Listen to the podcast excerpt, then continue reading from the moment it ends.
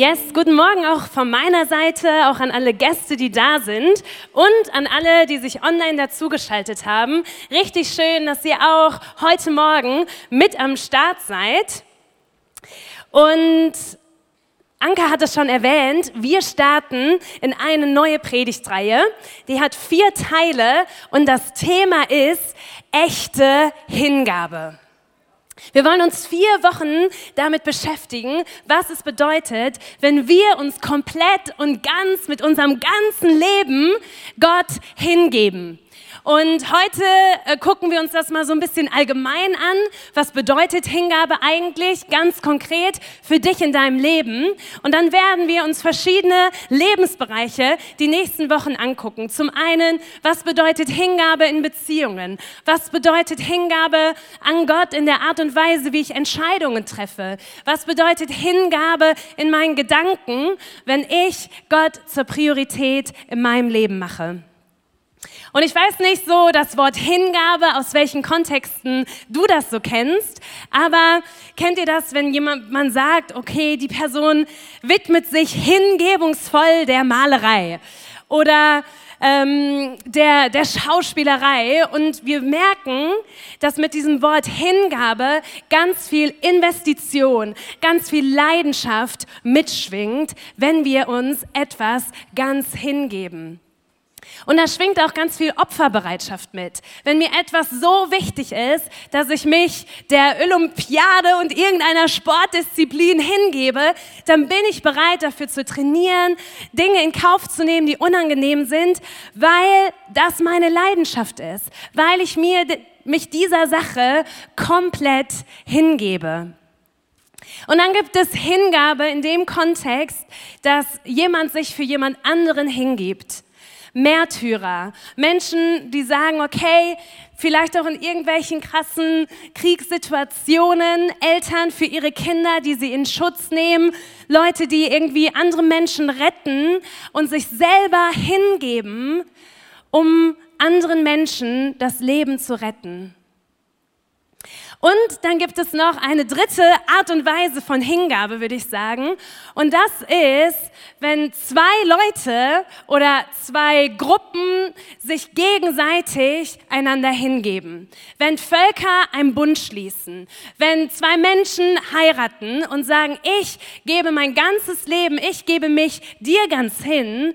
Und die andere Person sagt das Gleiche, ich gebe mich auch dir ganz hin.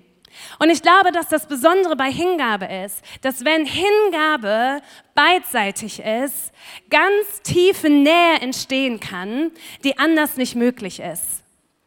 Und wenn wir darüber sprechen, dass wir uns Gott hingeben, dann hat das ganz viel mit der dritten Art von Hingabe zu tun. Nämlich, dass Gott sich nach Hingabe von uns sehnt, sich wünscht, dass wir uns ihm ganz hingeben, damit ganz viel Nähe zu Gott möglich ist.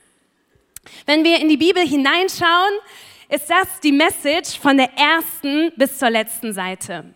Am Anfang beginnt die Bibel damit, dass wir Menschen geschaffen sind, dass du kein Zufallsprodukt bist, dass du nicht einfach nur ein zufälliger Mutationsentwicklungsprozess bist, sondern dass Gott dich gewollt hat.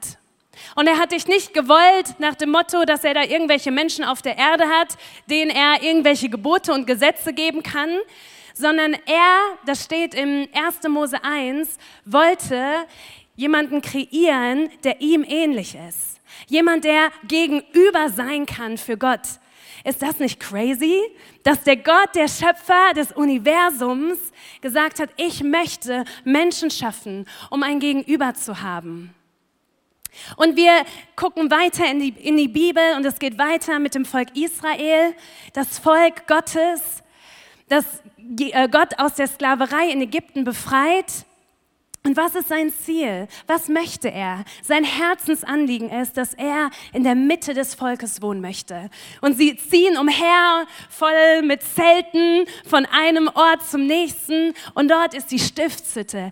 Mittendrin das Zelt, in dem man Gott begegnen kann. Und hinterher, als das Volk Israel ein eigenes Land hat, ist der Tempel in der Mitte. Und Gottes Wunsch und sein Ziel ist, dem Menschen nahe zu sein. Das ist die Art der Hingabe, die Gott sich wünscht. Wir lesen dazu in 5. Mose 4, Vers 7. Denn wo ist ein so großes Volk, zu dem sich die Götter so nahen, wie der Herr unser Gott es tut, so oft wir ihn anrufen? Da sagt das Volk Israel, wenn wir uns umgucken, wenn wir die ganzen anderen Völker angucken, die irgendwelche Götter haben, nirgendwo, kein anderes Volk, was wir kennen, hat einen Gott, der so sehr den Anspruch hat, seinem Volk nahe zu sein und der sich ihnen naht, wann auch immer wir ihn anrufen. Wenn wir uns Gott hingeben, werden wir Gottes Nähe in unserem Leben erleben. Und ganz besonders hat es Mose erlebt. Da steht in 2. Mose 33, Vers 11, und der Herr redete mit Mose von Angesicht zu Angesicht, wie ein Mann mit seinem Freund redet. Gott redete mit Mose von Angesicht zu Angesicht, wie ein Mann mit seinem Freund redet. Und ich erinnere mich noch so vor ein paar Wochen, ich weiß gar nicht mehr, wann genau das war, da war ich mal wieder beim Beten und ich habe mir gedacht, ich würde mir so sehr wünschen, wenn ich Jesus endlich mal sehen könnte, wenn ich mit ihm Kaffee trinken könnte, wie mit irgendwelchen anderen Freunden. Ich habe einige Freunde, die leben im Ausland und das funktioniert so, Aufrechterhalten der Beziehung mit WhatsApp-Video-Calls und Sprachnachrichten und Messages, aber dann irgendwann so nach einigen Monaten kommt so dieses innere Gefühl von, jetzt reicht's aber. Jetzt muss ich die Person einfach mal in den Arm nehmen. Jetzt muss ich die nochmal wieder sehen. Das hat jetzt geklappt über einen langen Zeitraum, ohne dass man sich sieht. Aber jetzt ist so der Moment, da will ich einfach mal die Person sehen. Und ich habe so gemerkt, wie in mir drin so eine Sehnsucht danach ist. Jesus, irgendwie, ich habe so das Gefühl, wir sind so WhatsApp-mäßig in Kontakt. Aber wie cool wäre das, wenn ich dir noch näher kommen könnte, wenn ich das Gefühl hätte, dass ich, wie Mose hier sagt, mit dir reden könnte und deine Nähe erleben würde, als würdest du ganz real mit mir zusammen einen Kaffee trinken. Und das ist das, was Gott sich wünscht. Und das ist das, was uns, weil dafür sind wir geschaffen, ausfüllt, wenn wir Nähe Gottes erleben. Letztens hat eine Person mir erzählt, dass sie sozusagen so ein Heiliggeist-Radar hat. Denn immer wenn sie ganz stark die Gegenwart Gottes erlebt und spürt, dann gehen die Schmerzen bei ihr im Nacken weg. Weil da, wo Gegenwart Gottes ist, ist Heilung, ist Leben, ist Frieden, brechen Dinge, die uns kaputt machen. Und wahres Leben und wahre Heilung und wahre Freundschaft und Beziehung zu Gott ist möglich. Und ich glaube, dass wir manchmal schnell so ein falsches Bild von Hingabe haben können, wenn wir uns das so vorstellen, dass Gott so der Gönnergott ist.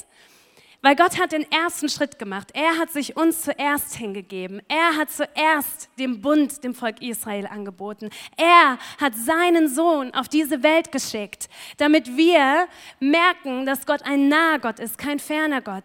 Und Jesus Christus selbst ist für unsere Schuld gestorben und Gott streckt uns die Hand entgegen. Er hat sich uns hingegeben und unsere Antwortmöglichkeit ist, die Hand einzuschlagen und zu sagen, ja, ich gebe mich auch dir hin.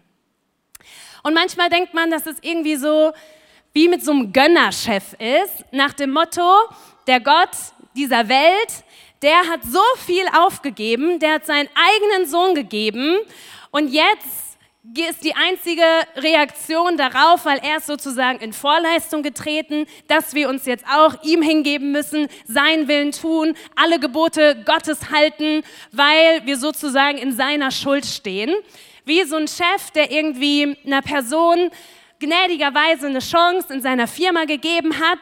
So, die Person wusste, ich hätte sonst nie eine Chance gehabt auf dem Arbeitsmarkt, aber die Person, die war so nett, dieser Chef, und dann lässt er die ganze Zeit raushängen. Tja, du bist aber nur hier wegen mir und das lasse ich dir jeden einzelnen Tag spüren und du musst das, das und das und das immer machen, um sozusagen wenigstens so ein Stück weit dran zu kommen, was ich dir gönnerhaft gegeben habe. Und dann kommen wir, da ist auch, ich sag mal, Hingabe im Spiel, aber auf eine ungesunde Art und Weise. Und das ist nicht die Art und Weise, wie Gott Hingabe mit uns Menschen macht. Ja, Gott ist in Vorleistung getreten und es ist ein kategorischer Unterschied zwischen Gott und Menschen. Gott ist der Schöpfer. Gott ist der Herr des Universums und trotzdem sagt er, dass die Art und Weise, wie er mit uns Menschen leben möchte, ist, dass er uns nah sein möchte. Er möchte mit uns leben, das ist der Herzschlag Gottes. Und ich sehne mich so sehr und möchte dich heute Morgen ermutigen, dass da noch so viel mehr ist, was wir an Gegenwart Gottes in unserem Leben, an Nähe Gottes erleben können. So, aber was bedeutet das denn jetzt ganz konkret? Weil ich glaube, ganz viele von euch sitzen hier und denken sich, ja natürlich will ich das, Gott noch näher kommen. Ja, wir wollen das, wer will das nicht? Gott ist gut, lasst uns ihm näher kommen. Ich war gestern, letzten Sonntag hier vorne, habe meine Hände Gott entgegengestreckt und gesagt, ja, ich will mehr von dir, mehr vom Heiligen Geist. Dann kam die normale Woche wieder und was bedeutet das denn jetzt ganz konkret? Und da wollen wir einmal in die Bibel gucken und uns zwei Geschichten anschauen. Von Petrus, der ein Apostel war, Jünger von Jesus, der Fels der Kirche. Und um die Mittagszeit an einem Tag stieg er auf sein Dach, um zu beten. Und ich lese vor aus Apostelgeschichte 10, die Verse 9 bis 20. Zwischendurch lasse ich immer ein paar weg, weil noch viel Bibeltext auf uns wartet. So, um die Mittagszeit stieg Petrus zum Beten auf das flache Dach des Hauses, in dem er zu Gast war. Nach einiger Zeit wurde er hungrig und bat um etwas zu essen. Während ihm nun eine Mahlzeit zubereitet wurde, hatte er eine Vision. Er sah den Himmel offen stehen und etwas wie ein riesiges leinernes Tuch herabkommen, das, gehalten an seinen vier Ecken, auf die Erde heruntergelassen wurde. In dem Tuch befanden sich Tiere allerlei Art, Vierfüßler, Reptilien, Vögel. Nun hörte er eine Stimme. Auf, Petrus, schlachte und iss. Auf gar keinen Fall, Herr, entgegnete Petrus. In meinem ganzen Leben habe ich noch nie etwas Unheiliges oder Unreines gegessen. Doch die Stimme wiederholte die Aufforderung. Was Gott für rein erklärt hat, das behandle du nicht, als wäre es unrein, sagte sie. Und noch ein drittes Mal wurde Petrus zum Essen aufgefordert. Danach verschwand das Tuch so unvermittelt wieder im Himmel, wie es gekommen war. Da sagte der Geist Gottes zu Petrus, als der immer noch über die Vision nachdachte: Petrus, vor dem Haus sind 3 Männer, die zu dir wollen. Darum steh jetzt auf und geh nach unten. Sie werden dich bitten, mit ihnen zu kommen. Folge ihnen ohne Bedenken. Ich selbst habe sie geschickt. Petrus, ein Mann, der sein Leben hingegeben hat, der das Privileg hatte, ganz konkret seine Berufung zu kennen, zu wissen, was Gott mit ihm in seinem Leben vorhatte, hat sich Zeit genommen, um zu beten auf dem Dach und hatte eine Vision. 3-mal die gleiche Vision, 3-mal sagte die Stimme das und 3 ist in der Bibel immer die Zahl dafür, Achtung, Achtung, jetzt passiert was, wo Gott im Spiel ist. Das ist total interessant, weil kulturell gesehen eine mündliche Tradition war damals. Also die Leute haben ganz viel gelernt, indem Geschichten erzählt wurden. Das heißt, ganz viele Dinge hatten symbolische Bedeutungen. Und so auch die Zahl 3 war immer für den Zuhörer, wenn er gerade schon am Einschlafen war, so der Hinweis, Achtung, jetzt passiert was, wo Gott im Spiel ist. Und er hat diese Vision. Und bei dem jüdischen Volk war es so, dass sie gewisse Tiere wie Reptilien und Vögel und Vierfüßler nicht essen durften. Es war auch allein schon wegen Krankheitsübertragung damals sehr, sehr sinnvoll. Und jetzt in dieser Vision sagt Gott Petrus aber, dass er das essen soll. Und was ich so sehr daran mag, ist, dass Petrus darüber nachdachte und nicht wusste, was es bedeutet. Und dann denke ich mir, ach wie gut, selbst Petrus wusste manchmal nicht, was das bedeutet, was Gott gerade sagt. Von daher, wir sind in guter Gesellschaft. Und wir sehen hier, wie Petrus Zeit in Gottes Gegenwart verbringt und Gott ihm dort begegnet. Aber nicht nur Petrus, sondern auch einer zweiten Person, nämlich einem römischen Hauptmann, Offizier namens Cornelius. Und ich lese auch wieder aus Apostelgeschichte 10, die Verse 1-5. In Caesarea lebte ein römischer Offizier namens Cornelius, ein Hauptmann, der zum sogenannten italienischen Regiment gehörte. Cornelius war ein frommer Mann, der mit allen, die in seinem Haus lebten, an den Gott Israels glaubte. Er gab großzügige Spenden für die Bedürftigen in der jüdischen Bevölkerung und betete treu und regelmäßig. Eines Tages, gegen 3 Uhr nachmittags, hatte Cornelius eine Vision. Klar und deutlich sah er, wie ein Engel Gottes zu ihm ins Zimmer trat. Cornelius, hörte er ihn sagen. Erschrocken starrte Cornelius den Engel an. Was ist's, Herr? Fragte er. Der Engel erwiderte, Gott hat deine Gebete gehört und hat gesehen, wie viel Gutes du tust. Darum schicke jetzt einige Männer nach Joppe zu einem gewissen Simon mit dem Beinamen Petrus und bitte ihn, zu dir zu kommen. Hier ist Cornelius, ein römischer Offizier, und ganz ähnlich wie Petrus betet er und Gott begegnet ihm. Er gehörte nicht zum Volk der Juden, sondern war ein sogenannter Gottesfürchtiger, ein frommer Mann. Und es gab einige Leute zu der damaligen Zeit aus der römischen, griechischen Bevölkerung, die gemerkt haben, irgendwie glauben wir an den Gott der Juden und die sich zum jüdischen Volk gehalten haben und diesen Gott angebetet haben. Also nicht nur die Juden. Und er sieht auch einen Engel, wie Gott zu ihm spricht. Und dann kommen diese beiden Geschichten zusammen und die Männer, die 3, die Cornelius gesandt hat, die gehen zu Petrus. Petrus checkt, okay, das ist das, was Gott gesagt hat, geht mit und ist nun in dem Haus von Cornelius. Und das war für einen Juden ein No-Go. Niemand von der jüdischen Bevölkerung durfte ein Haus von einem Nichtjuden betreten. Das stand jetzt so direkt nicht im Alten Testament, aber weil sie ja nichts Unreines essen oder anfassen dürfen, um auf Nummer sicher zu gehen, hat das jüdische Volk sich viele zusätzliche Regeln geschaffen, um ja die eigentlichen Regeln nicht zu brechen. Und wir sehen hier, ich finde es so faszinierend, wie der Heilige Geist spricht und Mauern, die vorher da auch zwischen Menschen waren, zerbrochen werden. Und wir lesen aus Apostelgeschichte 10, die Verse 34-45, auszugsweise, wo Petrus nun dort ist bei Cornelius und es bei ihm Klick macht. Und er sagt, wahrhaftig, jetzt wird mir erst so richtig klar, dass Gott keine Unterschiede zwischen den Menschen macht. Er fragt nicht danach, zu welchem Volk jemand gehört, sondern nimmt jeden an, der Ehrfurcht vor ihm hat und tut, was gut und richtig ist. Und er gab uns den Auftrag, dem ganzen Volk mit allem Nachdruck zu verkünden und zu bezeugen, dass Jesus, der von Gott eingesetzte Richter ist, der über die Lebenden und über die Toten das Urteil sprechen wird. Schon die Propheten haben von ihm geredet. Durch ihn, so bezeugen alle übereinstimmend, bekommt jeder die Vergebung seiner Sünden. Jeder, der an ihn glaubt. Während Petrus noch über diese Dinge sprach, kam der Heilige Geist auf alle herab, die seine Botschaft hörten. Die Gläubigen jüdischer Herkunft, die Petrus nach Caesarea begleitet hatten, waren außer sich vor Verwunderung, dass die Gabe Gottes, der Heilige Geist, auch über Nichtjuden ausgegossen wurde. Sie hörten nämlich, wie die Versammelten in geistgewirkten Sprachen redeten und Gott für seine Größe priesen.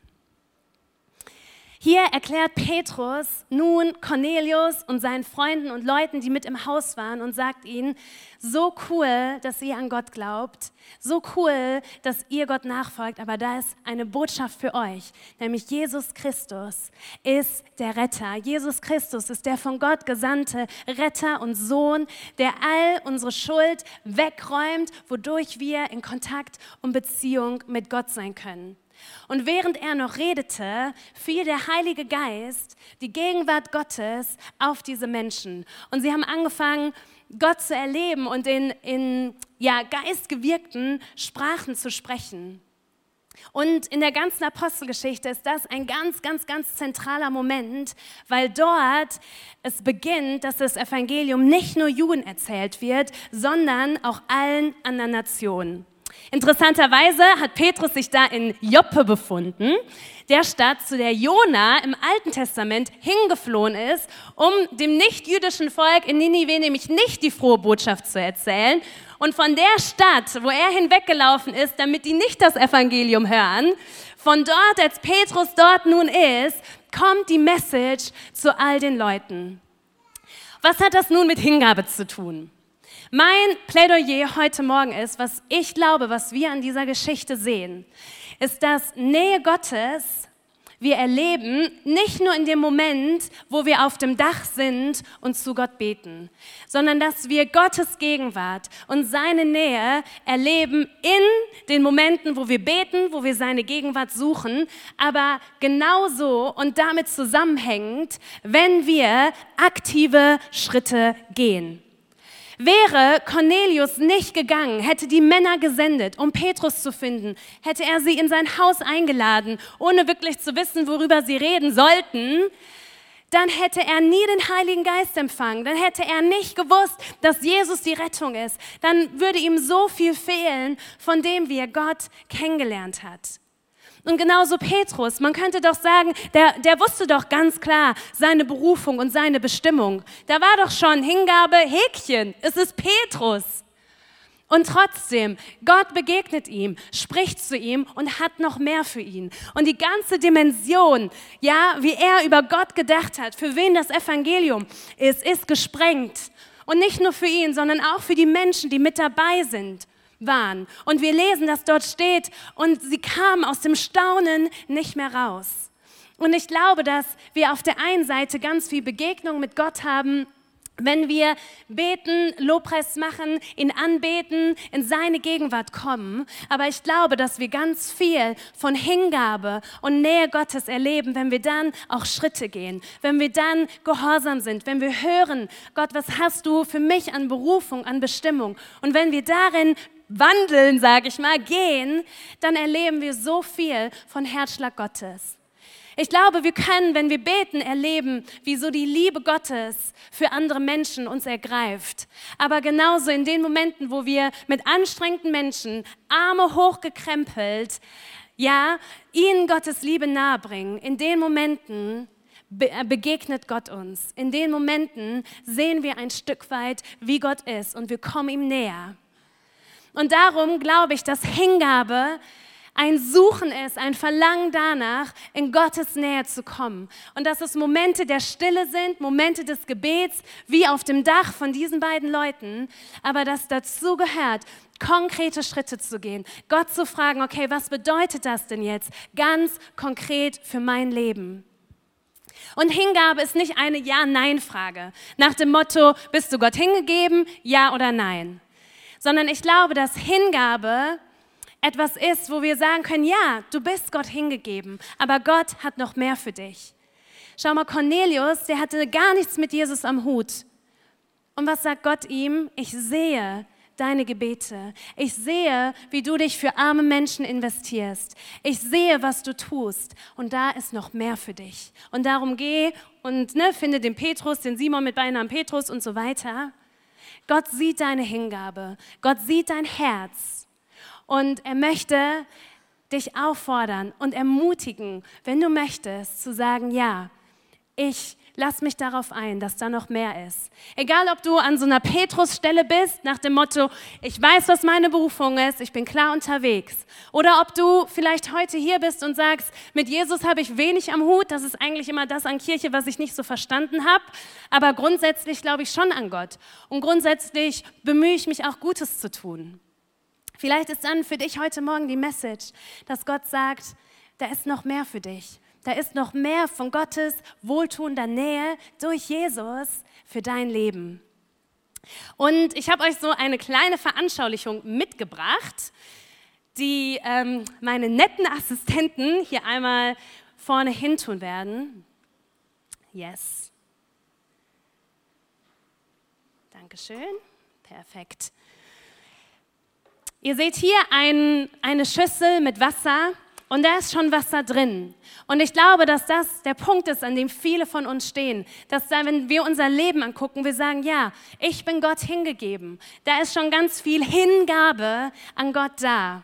Und heute Morgen ist nicht die Frage für viele von uns, bin ich auf dem falschen Weg, ich bin Gott überhaupt nicht hingegeben, sondern die Frage ist, glaube ich, dass da noch mehr ist? Glaube ich, dass ich noch mehr Gottes Gegenwart wie ein Mose erleben kann?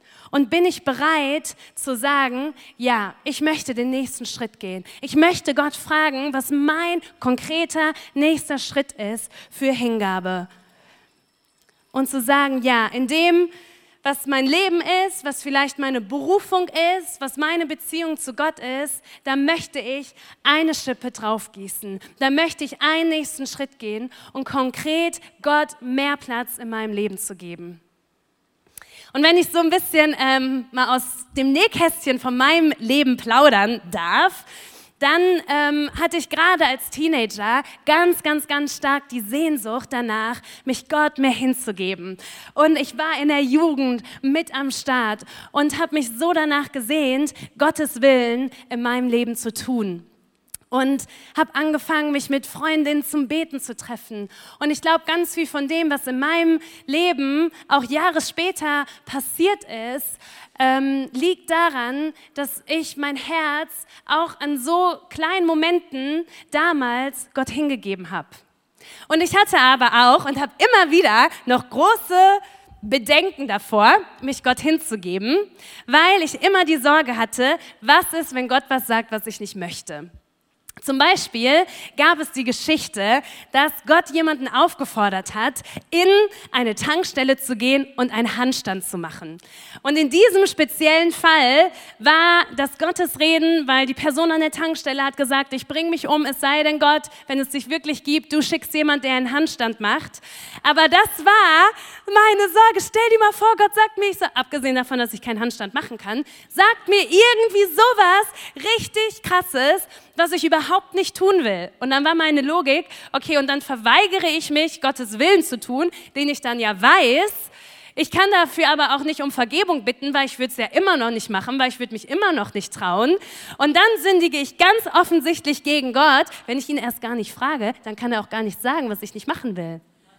Und das war immer so mein innerer Zwiespalt, wo ich gesagt habe, ja, Gott, ich möchte mich dir hingeben, aber ich habe auch so eine Angst, was das dann bedeutet.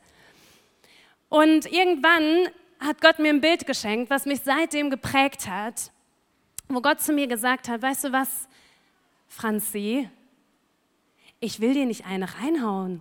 Ich will dir nicht irgendwas Doofes aufdrücken, was du gar nicht willst.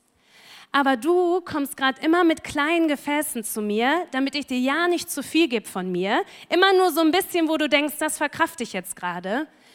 Und wo Gott zu mir gesagt hat, ich lade dich ein, dein ganzes Leben, die ganze Schüssel unter den Wasserhahn zu stellen und darauf zu vertrauen, dass ich Gott nur so viel reintropfen werde, wie du verkraftest.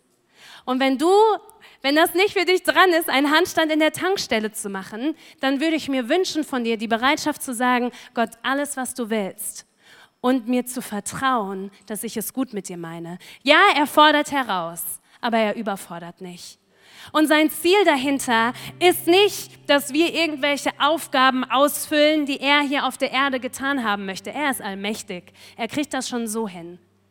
Sondern sein Ziel mit dir und mir ist, dass Nähe möglich ist, dass Beziehung möglich ist, dass wir ihm vertrauen, dass wir bereit sind, uns ihm ganz hinzugeben, weil wir wissen, dass Gott es nur gut mit uns meint und weil dann Nähe möglich ist.